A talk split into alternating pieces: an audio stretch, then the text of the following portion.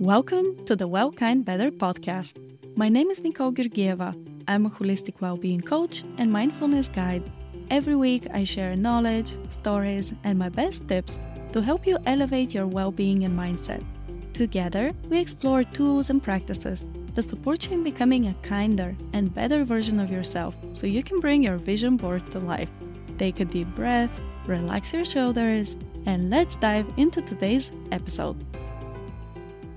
Hey, lovely human. So, the other day, I was looking for one specific story in my Instagram profile archive. It was the exact story from two years ago in 2021 when I came up with the idea for the Well Kind Better podcast. I really wanted to find it and to share it on social media as a little inspiration for those humans out there who have big dreams and goals that take a little bit longer to manifest. So you can imagine I first had this idea in June 2021 and I launched the podcast in November 2023. And during this time, it's not like I didn't do anything for the podcast. On the contrary, I almost started it once and I actually have some unpublished episodes somewhere in my laptop still.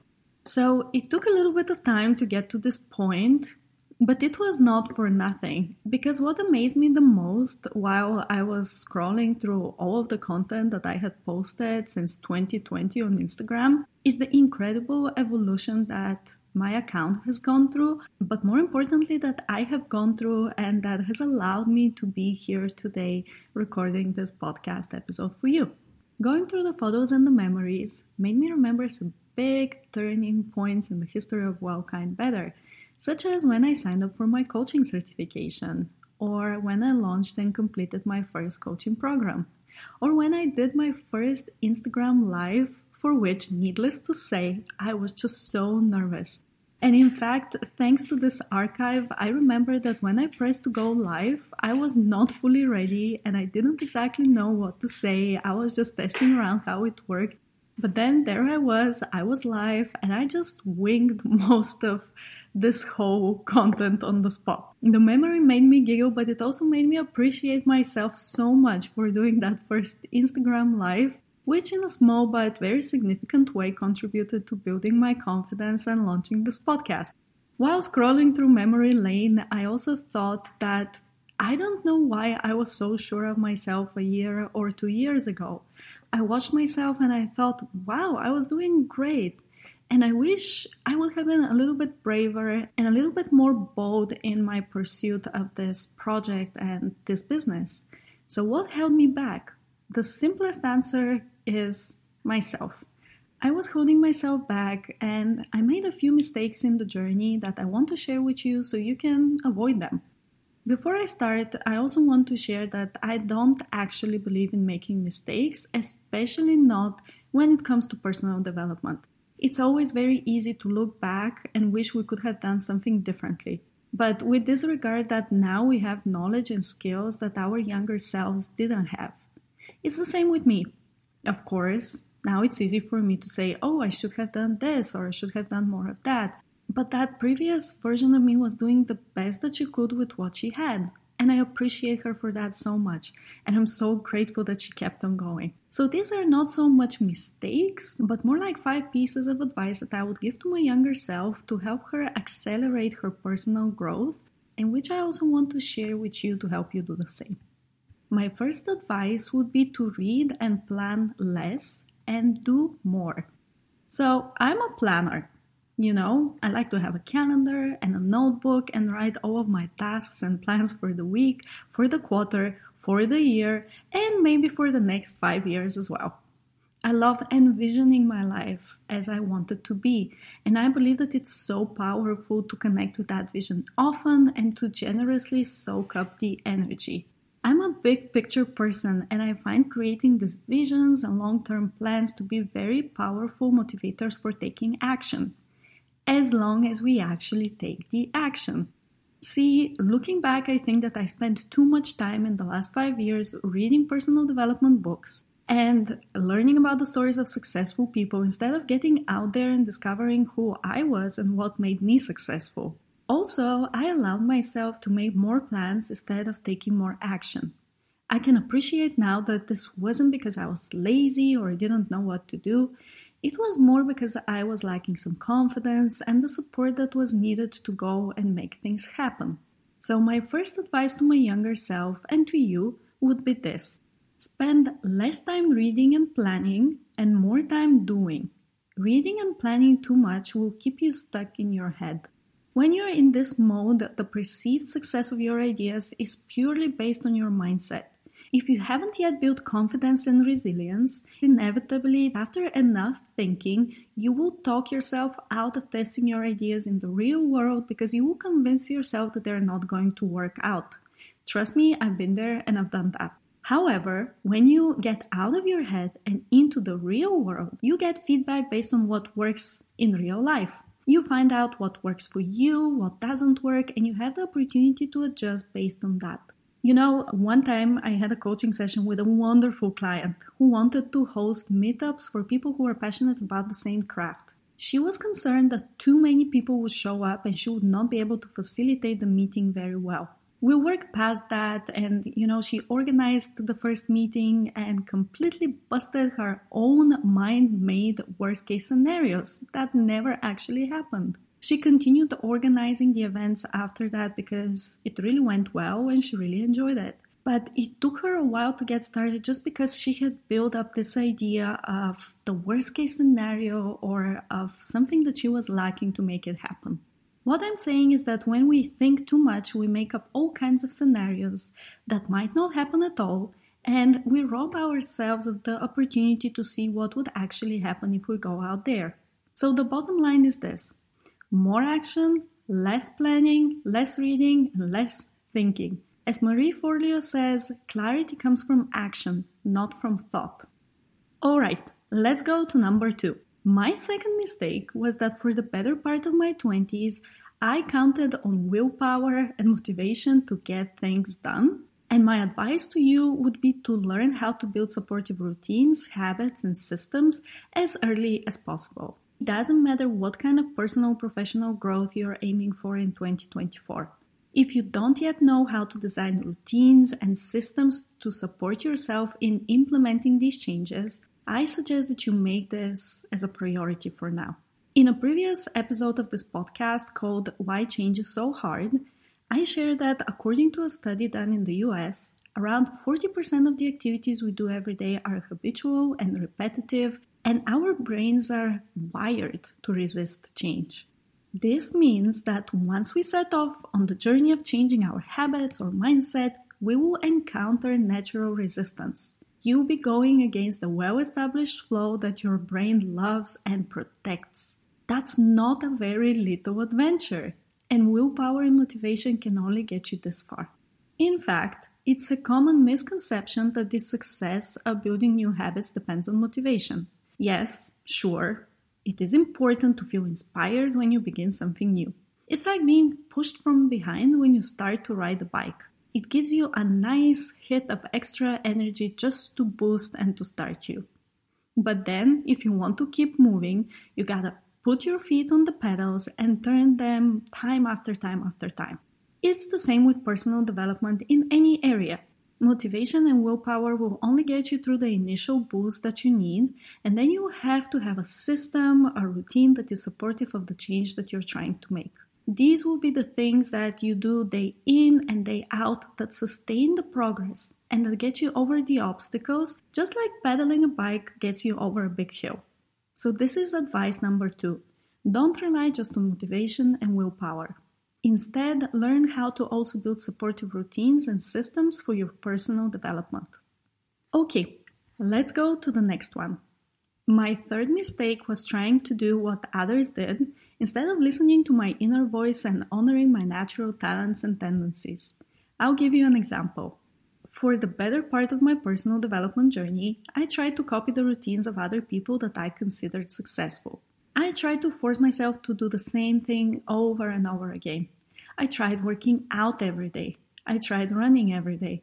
I tried not eating sugar every day, which, by the way, of course, is good. It was just very difficult. Although one time I did more than a year without processed sugar, so that was an adventure. But anyway, back to the point. I tried getting up at 5:30 in the morning every day. I also created challenges to further push myself to commit to these promises. What took me years to learn though is that I did not thrive in doing the same thing over and over. I crave variety. I crave different activities. And when I force myself to do the same thing every day, I feel like my brain cells are dying. It's so against my nature, just the thought of what I used to make myself do makes me cringe right now. And I kid you not, it took me years to find out that you can build routines that are not based on doing the same thing every day and that also feel good. And my well being and productivity really improved after this realization.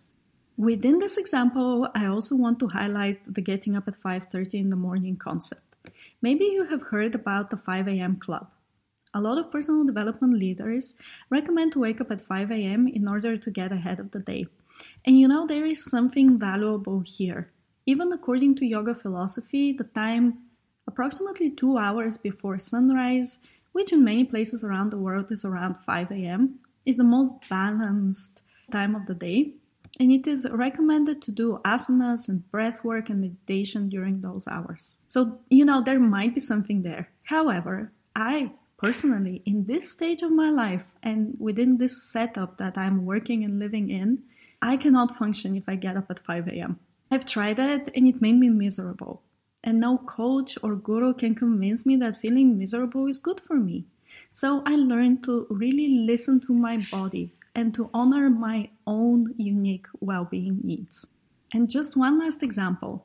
Another thing that I don't enjoy doing that is commonly recommended is to work out in the morning. It's just not for me right now. And I know that things might change and I am open to that, but right now, at this stage of life, I would rather work out during my lunch break or in the evening. All of this is why, if you work with me, I will never tell you to do X and Y just because it works for me or for another person that I work with.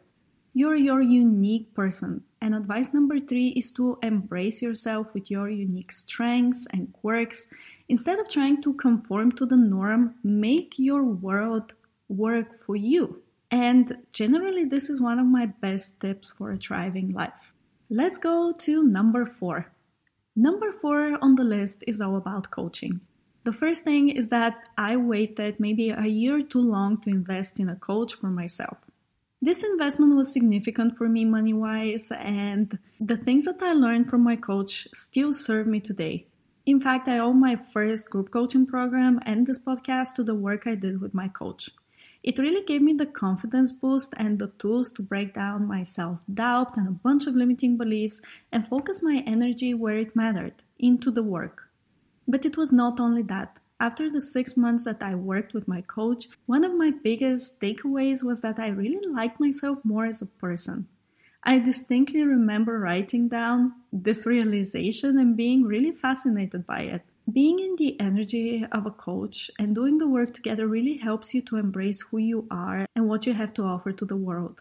I sometimes wonder how my personal development journey and my business journey would have been different if I had made this investment earlier. So, if you're on the brink of making a decision to work with a coach, this is your sign to definitely go for it.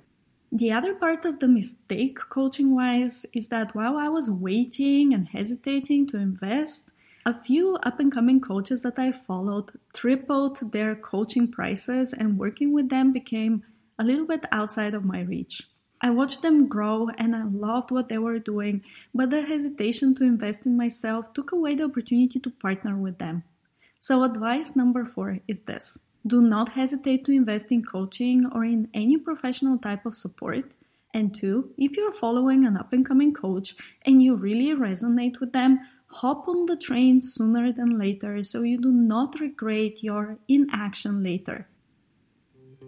Hey, lovely human, have you heard the news? My new group coaching program, Align and Thrive, is open for enrollment. This program is created exclusively for women just like you who are ready to create thriving lives rich in wellness, success, harmony, and joy. During this three month coaching program, we will align your vision, voice, and values to your highest self and to the life that you envision for yourself. Then we will create the routines and build the character skills and well being foundations to bring that vision to life and to allow you to thrive.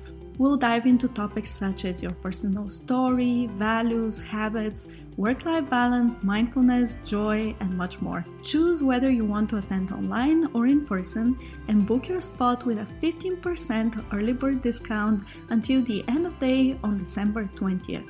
Find the link to learn more and sign up in the podcast notes. I can't wait to meet with you, partner with you, and witness your growth in 2024. Now, going back to my list, the last one is quite a common mistake that I think is worth bringing up. It's one of those reminders that we can never have enough of.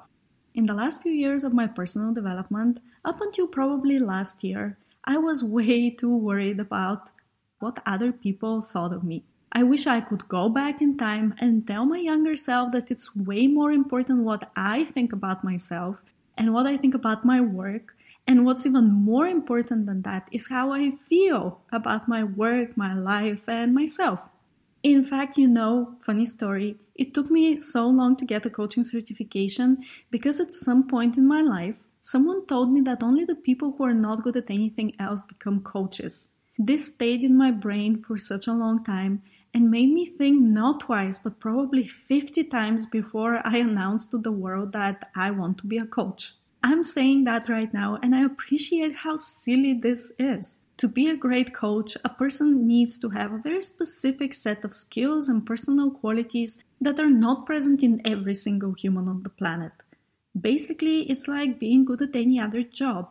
You need some natural abilities and you need to put in so much work into your craft.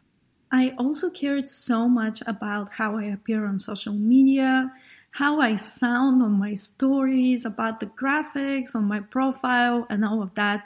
And now I realized that the most important thing was the energy that I was bringing, the intention, and that huge willingness inside of my soul to help people and to contribute in positive ways to the world.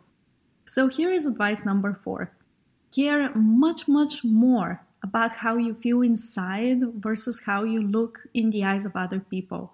And definitely care much, much less about what other people think about you. The reality is that there will always be somebody around you who doesn't understand what you're doing. And the other thing is that often you come up with your own scenarios of what other people might be thinking, while in reality, they might not be thinking about you at all, or they might be thinking something completely different. We cannot read minds. So make sure that you're doing what you're doing for yourself and not for other people. Because honestly, who cares what other people think when you feel happy and fulfilled and successful? That's right, nobody. So, these are my five pieces of advice for your personal development based on my own mistakes. The first one is to take more action. The second, to invest in creating routines and systems to support your new habits and personal development changes. Then, honor your uniqueness and leverage your strengths and personal preferences. Next on the list is to bet on yourself and invest in your growth and support and coaching early on. And finally, Focus on why you're doing what you're doing instead of comparing yourself or worrying about what other people think. Well, that's quite a lot of wisdom from a random Instagram archive scroll, isn't it? I'm mainly joking. I don't consider myself very wise just yet, but I find lots of value in looking back both to appreciate how far we've come in the journey and also to learn from our younger selves and improve. So I really hope that these pieces of advice would be helpful to you. I also wonder what tips you would give to your younger self regarding your personal development. If you have any, please share with me under the Instagram post about this episode on my Instagram profile. Thank you for being here and see you next week when I'll be back with more tips for feeling well, being kind, and doing better. Cheers!